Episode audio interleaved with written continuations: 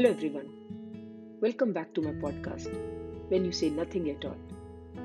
Today, I'm going to talk about anger, one of the most intense negative emotions which drains all our energy and blocks all the positive thoughts.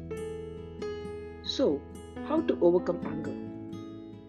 Meditation, being in the company of positive people, or by simply letting things go so, hear it out. When someone is angry from you, it can be seen in the eyes. They may or may not speak.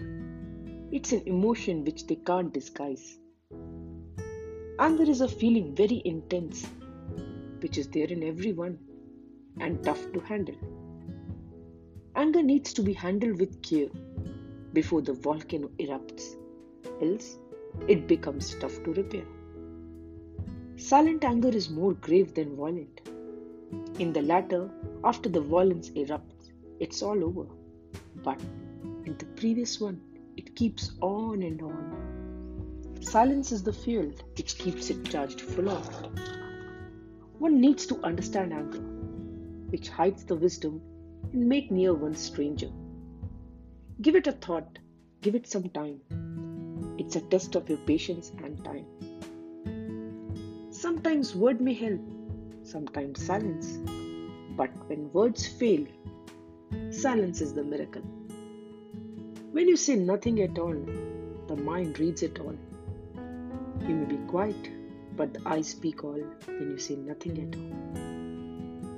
The mind may not be empty, but full of thoughts.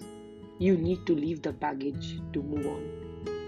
With heavy shoulders and full mind, the past will always rewind. It will surround you with endless thoughts.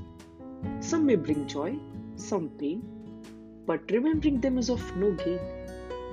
Since you can't change past and don't control future, so live in the present.